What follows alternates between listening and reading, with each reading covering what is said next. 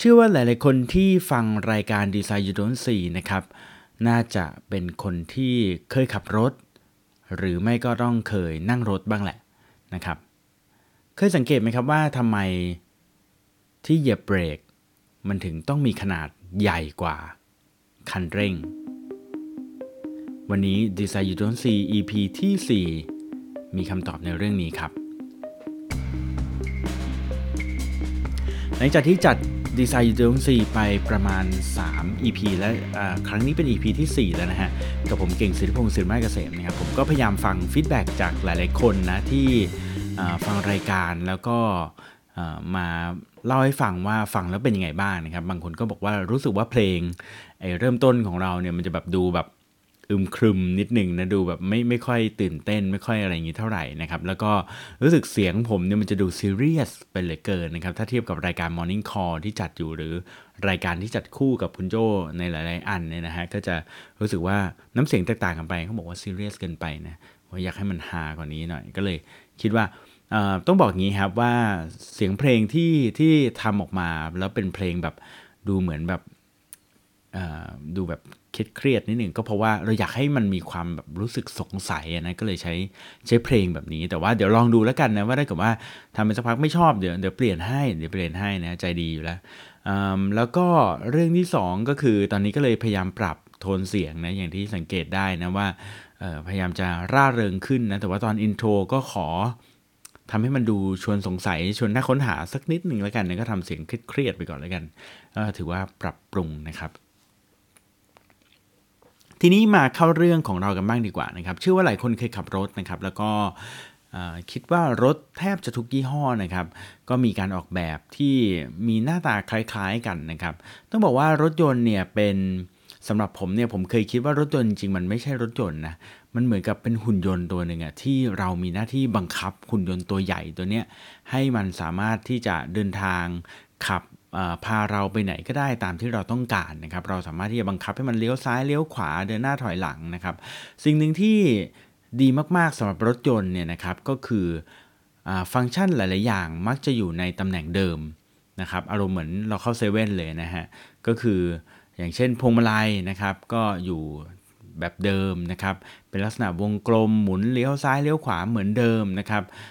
จะมีบางอย่างที่ไม่ค่อยเหมือนเดิมก็อย่างเช่นไฟเลี้ยวนะครับที่ปัดน้ำฝนอะไรเงี้ยครับซึ่งรถบางคันถ้าเป็นรถยุโรปก็จะอยู่คนละฝั่งกับรถญี่ปุ่นนะครับหรือแม้กระทั่งรถบางคันก็มีเกียร์อยู่ตรงจุดที่เป็นที่ปัดน้ำฝนเนี่ยนะฮะหรือบางคันก็เกียร์ก็อยู่ทางด้านซ้ายมืออะไรอย่างเงี้ยก็มีสลับบ้างนิดหน่อยแต่ว่าเชื่อว่า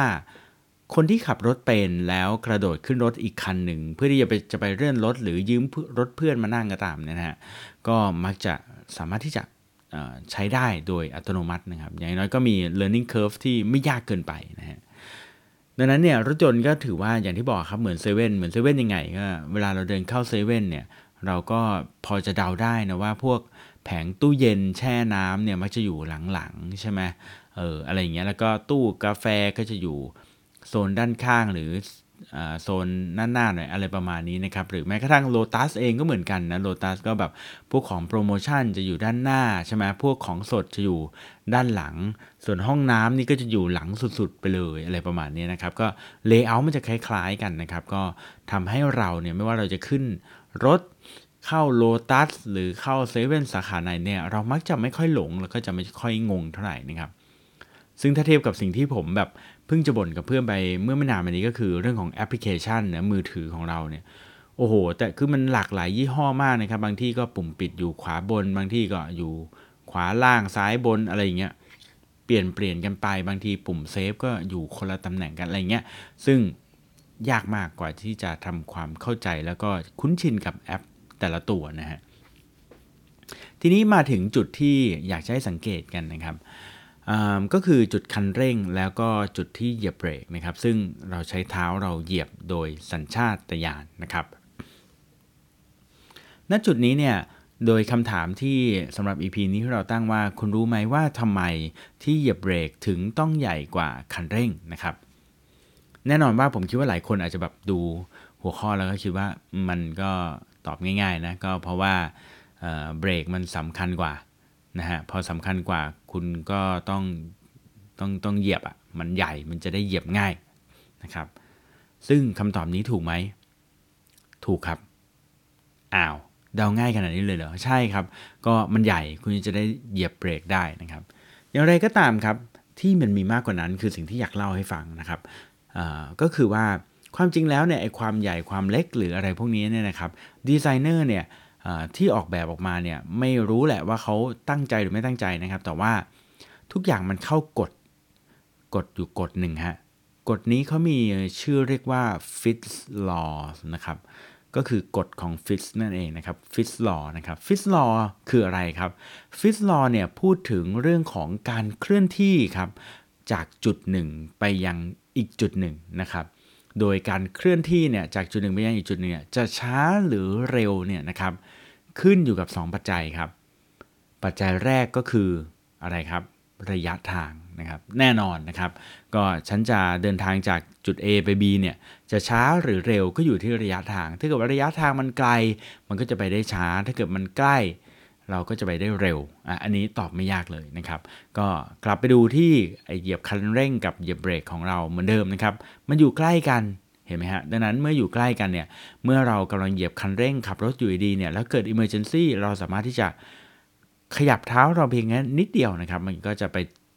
สัมผัสจุดที่เป็นตัวเหยียบเบรกได้ไม่ยากเลยนะครับดังนั้นเนี่ย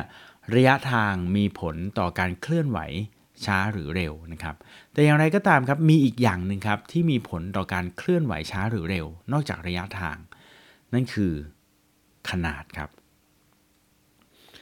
ถ้าเกิดว่า Object นะครับหรือ Target ที่เรากำลังจะ move ไปถึงเนี่ยนะครับพูดง่ายในกรณีนี้ก็คือที่เหยียบเบรกนั่นเองนะครับมีขนาดใหญ่นะครับก็จะทำให้เราสามารถที่จะ เคลื่อนที่ไปถึงตัวเบรกได้เร็วกว่านะครับพูดง่ายๆว่าถ้าเกิดว่าระยะทางเท่ากันนะครับความห่างระหว่างคันเร่งกับตัวเบรกเท่ากันนะครับรถคันหนึ่งเนี่ย ตัวเหยียบเบรกเนี่ยขนาดใหญ่ อีกคันหนึ่งที่เหยียบเบรกเนี่ยมีขนาดเล็ก แน่นอนว่าการเคลื่อนที่จากคันเร่งไปเบรกเนี่ยนะครับระหว่าง 2 คันนี้จะต้องแตกต่างกันนะครับความหมายก็คือคันที่มีไอตัวเหยียบเบรกขนาดเล็กกว่าเนี่ยก็จะทำให้เราเคลื่อนไหวไปถึงได้ช้ากว่านั่นเองนะครับถ้าเปรียบเทียบดูฟังภาพให้ชัดๆนะครับดูดูดูภาพให้มันชัดขึ้นเนี่ยนะครับ ก็ยกตัวอย่างเช่นเวลาเรา login นะเข้าระบบอีเมล ระบบอะไรก็แล้วแต่นะครับ เราต้องใส่อีเมลของเราใส่ password ของเรา จากนั้นเราก็จะเจอปุ่มใหญ่ๆนะครับ ปุ่มใหญ่ ๆ ก็คือปุ่มที่บอกว่า submit นะครับไอ้ปุ่มใหญ่ๆนี่แหละเหตุที่ทำให้ใหญ่ก็คือ 1. เรามองเห็นง่าย 2. คือสามารถทำให้เมาส์เราเนี่ยเลื่อนไปกดได้อย่างรวดเร็ว ไม่ผิดพลาดนะครับ แต่สังเกตปุ่มหนึ่งที่อยู่ใกล้ ๆ กันครับ แต่ว่าเรามักจะ ใช้ต้องใช้เวลาเล็งมันพอสมควร คือไม่ได้เล็งมากแต่ว่าก็ต้องก็ต้องมองพอสมควรนะฮะนั่นก็คือปุ่ม forgot password นะครับ ซึ่งมันมักจะอยู่ใกล้ ๆ กันใช่ไหมแต่ว่าเวลาเราแบบจะกดเนี่ย คือพอเราจะล็อกอินเนี่ย กดพิมพ์ใส่ username password เข้าไปปุ๊บ กด submit ปุ๊บเนี่ย กดได้รวดเร็วเลยนะครับ แต่ว่าถ้าเกิดว่า เฮ้ย เราจำไม่ได้ว่ะ เออ ต้องกด forgot password เนี่ย เราต้องเล็งพอสมควร เพราะอะไรครับ ทั้งที่ forgot password กับ submit เนี่ยมักจะอยู่ใกล้ ๆ กันนะ แต่การเคลื่อนไหวของเมาส์เราเนี่ยที่เราจับมันเคลื่อนที่ไปถึง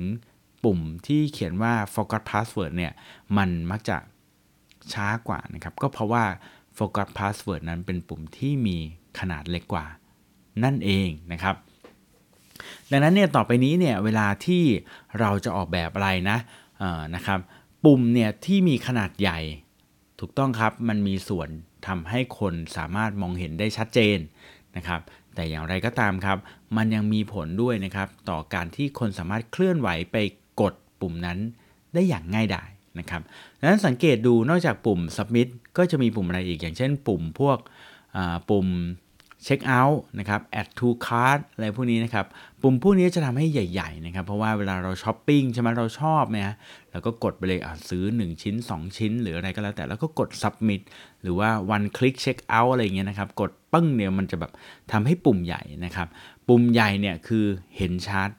แล้วก็กดง่าย พอกดง่ายปุ๊บก็ไปเลยนะครับเช็คเอาท์เลยเรียบร้อยนะครับ ดังนั้นต่อไปนี้นะครับ จะออกแบบอะไรนะครับ ลองนึกถึงสิ่งที่เล่าในวันนี้นั่นก็คือเรื่องของ Fitz Law นั่นเองนะครับ Fitz Law ว่าด้วยเรื่องของการเคลื่อนไหวจากจุดหนึ่งไปยังอีกจุดหนึ่ง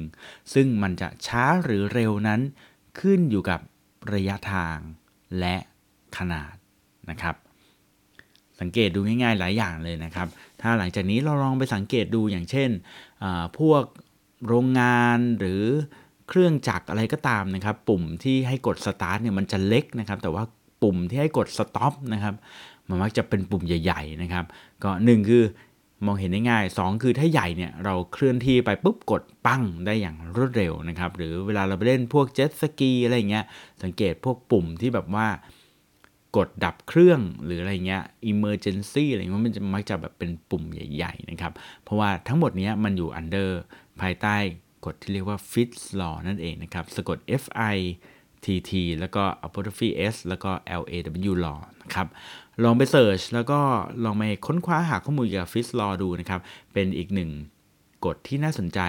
ต่อไปนี้นะครับ ถ้าเกิดว่าคุณจะออกแบบอะไรก็ตามนะครับ หรือว่าจ้างนักออกแบบ ทำอะไรก็ตามลองนึกถึง Fitts Law แล้วไป apply กับไม่ว่าจะ mobile app หรือเว็บไซต์ หรือแม้กระทั่งออกแบบ Product ให้มันดีขึ้นแล้วก็ work ขึ้นนะครับเพราะเราเชื่อว่าดีไซน์มืออาชีพนะครับมักจะไม่มีคำว่าบังเอิญนะครับก็สำหรับ EP นี้ครับ EP ที่ 4 นะครับ Design You Don't See นะครับกับผมเก่งสิทธิพงศ์เสินมาเกษม จริงๆ แล้วอยากจะนำเสนอเรื่อง Fitts Law เนี่ยแหละ เป็นยังไงบ้างครับ มีความเห็นอะไรยังไงนะครับ สามารถที่จะ feedback กลับมาได้นะครับ ก็หรือว่ามีเรื่องอะไรที่คุณสังเกตเห็น แล้วก็อยากจะมาถามไถ่อยากจะมาชาเลนจ์ดูว่าเอ๊ะผมจะหาคำตอบได้หรือเปล่า เกี่ยวกับเรื่องพวกนี้มีดีไซน์อะไรบางอย่างซ่อนอยู่เบื้องหลังหรือเปล่านะครับลองมาคุยกันดูนะครับ แล้วพบกันใหม่ EP หน้าสำหรับวันนี้ สวัสดีครับ